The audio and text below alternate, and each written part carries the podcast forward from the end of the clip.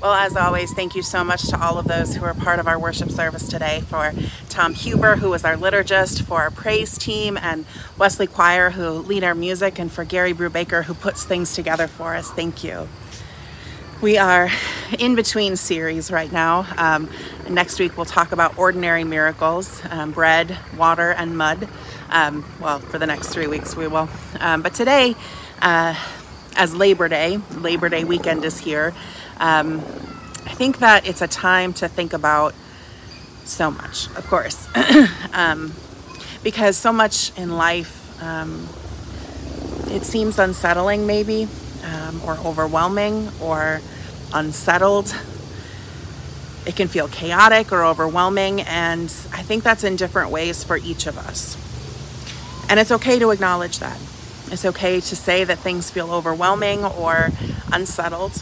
It's also okay to say that things feel okay. It's it's different for everyone. And our overwhelmings or even our okays are different.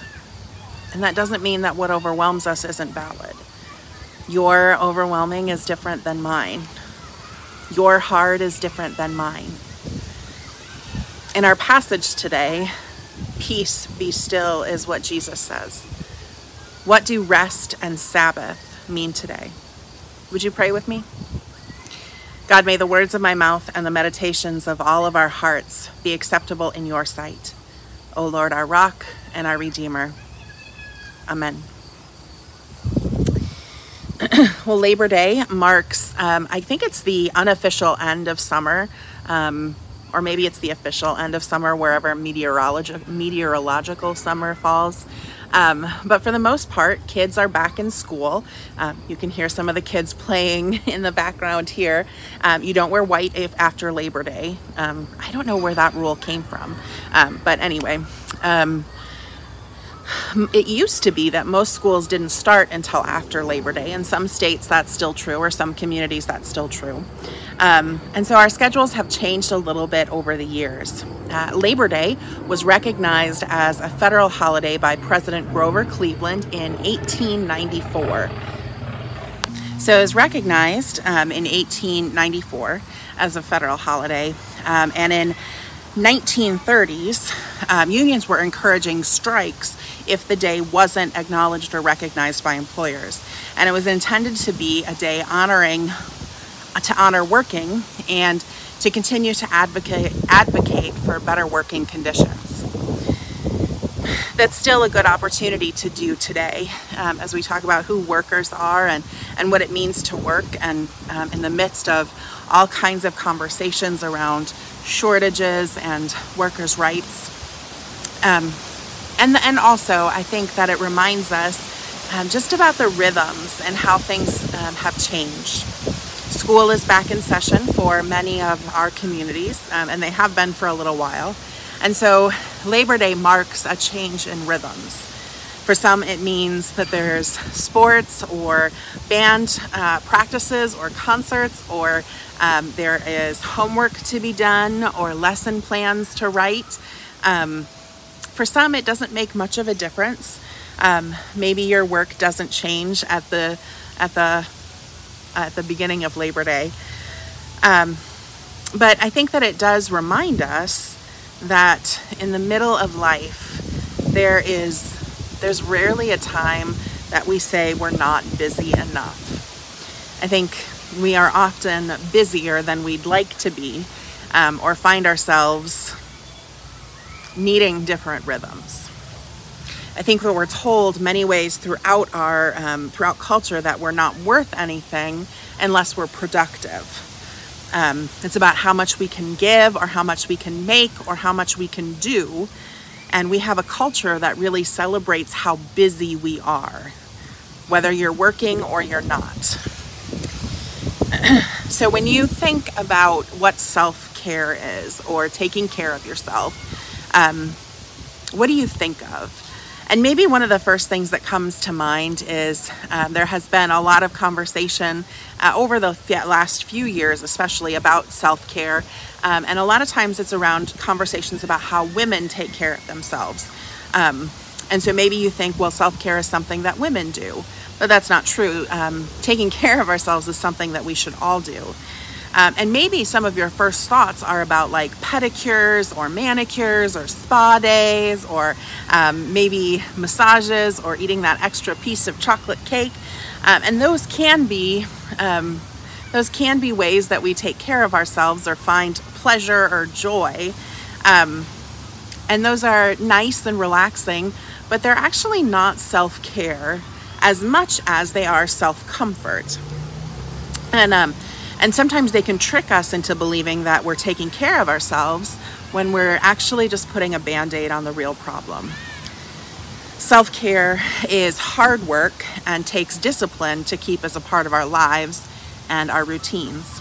Self care can include things like getting a good night's rest or drinking enough water, um, making sure that you're breathing well, going to the doctor, taking the medications that you need to take, exercising um, eating properly.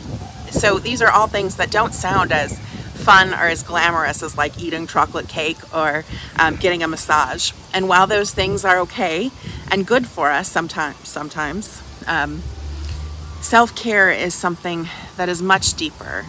It's about how we change our rhythms and what our rhythms look like. Throughout the scriptures we're we're taught about these rhythms in so many different ways. Some of it is in practical ways like honor the sabbath and keep it holy and some of it is in ways in how things are supposed to be planted or what seasons there are for certain things whether that be emotions or um, or grains. How do we how do we unpack and find these rhythms and how do we rest in the middle of all of that? When I've talked with some folks before, and even myself, when somebody will say, Oh, how was your weekend? or What did you do this weekend? Um, I found myself occasionally being like, Oh my gosh, I was so lazy this weekend. I did absolutely nothing. Um, a lot of people ask me, Oh, what did you do for your birthday? My birthday was a couple weeks ago. Um, and the truth is, I did nothing. Um, I literally did nothing. I laid in bed, I watched some TV, um, I rested. It was the first time in a long time that I had nothing on my schedule and I just rested. Um, and so somebody, I don't remember, somebody said to me, Oh, so it was just like a lazy day. And I thought, Well, I mean, yeah, but when did resting become lazy? Why, why isn't it just taking care of ourselves sometimes? And I think it's lazy if your worth is wrapped up in production and producing something. But rest is rest is more than just a nap. Um, we need rhythms of rest.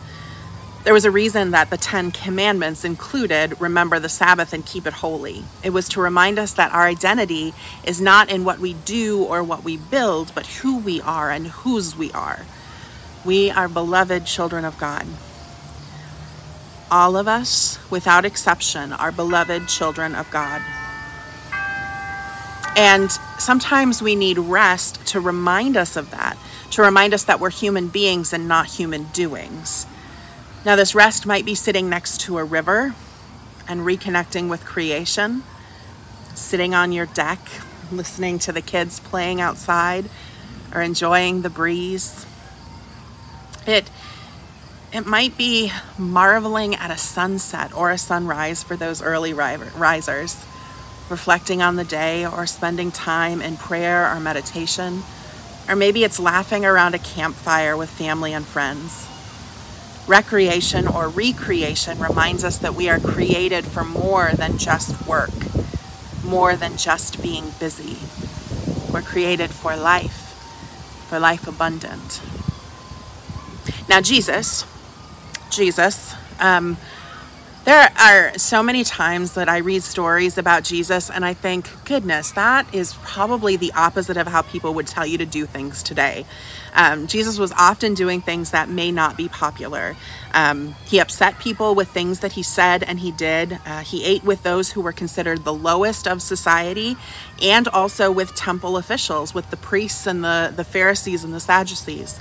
Um, and there were times that he would slip away uh, to quiet places from everyone else, or that he would be praying in moments where people wanted to talk to him. He took naps in the middle of storms like today. Jesus did things that maybe didn't always make sense and maybe still don't make sense. This passage from Mark comes after a series of healings and teaching, um, teaching a number of parables.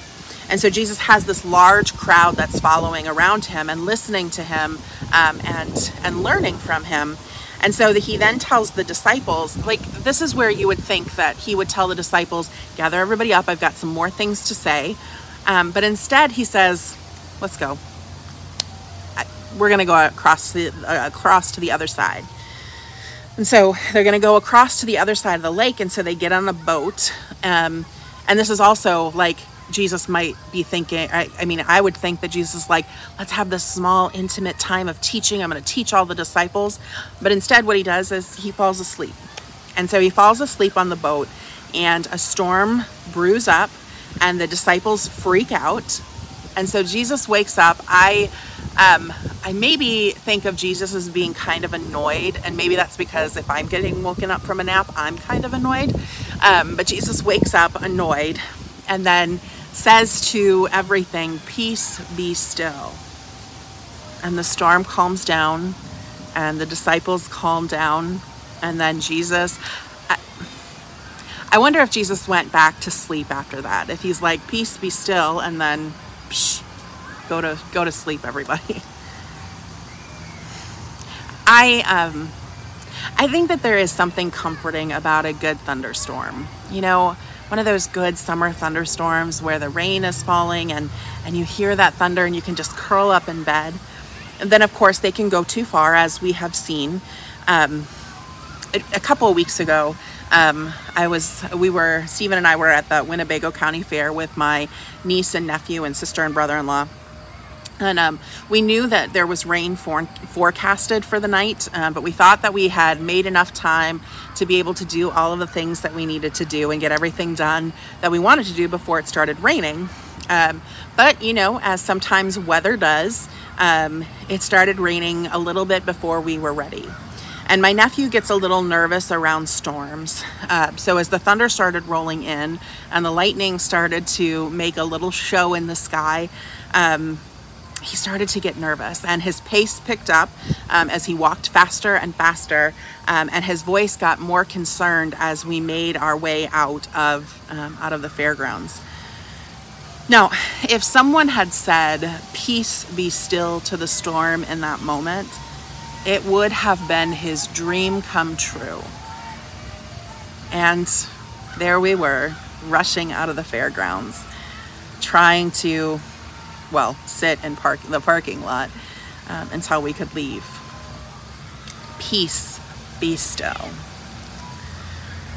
We can talk about real storms, which are important, and it's important to acknowledge and um, talk about what the effects of some of those real storms are, and also um, to think about even those metaphorical storms in our life. Because life really is full of storms, isn't it? Sometimes we can see them coming and we can even predict them, and sometimes we can't. Sometimes they catch us off guard, and sometimes we're sleeping in the front of the boat. Peace, be still. Have you ever noticed um, that when you're trying to calm someone down, one of the best things to do is just to tell them to calm down? That doesn't work, does it? Like if some if you're upset about something and somebody's like, just calm down, that just seems to make you more upset, doesn't it? My sister called me um, this summer when um, their whole house had tested positive for COVID, and she was upset and feeling overwhelmed. Um, this was not how things had been planned to go, and um, I let her talk um, quickly and, and share everything that she was feeling. And then I just slowly and calmly talk to her. She called it my calm down voice. And we just talked, and it wasn't long before she slowed down and she felt a little bit better. Sometimes peace be still is slowing down. Sometimes peace be still is taking a break Sometimes peace, be still, is falling asleep. Sometimes peace, be still, is taking a deep breath. Peace, be still. Because rest is an important part of life. We don't really have a proper concept of work until we have a proper concept of rest. Everything has its place, and it's not just about production, it's about living as a child of God. So, how do you make space for rest or for silence? Now, maybe for you that means signing off of social media for a time or um, not checking the news first thing in the morning. I found that if I checked my social media first thing in the mo- morning, I felt anxious or on edge all day. So it's no longer the first thing I check in the morning. I do my Wordle first um, because I need space for silence and to wake up and to breathe into the day. Maybe it's not engaging with that one person that you know you are going to disagree with. Maybe it's turning off the radio while you're driving and listening in silence. Maybe it is taking an afternoon nap or a morning nap or an evening nap. Maybe it's spending time in prayer or in meditation. Maybe it's reading the scriptures. There are many ways to make space for rest and for silence. Now, I think a lot of times we know what we're craving. We know what we need. And so sometimes we just need to do the thing that we need to give ourselves permission to rest and to be. Peace, be still.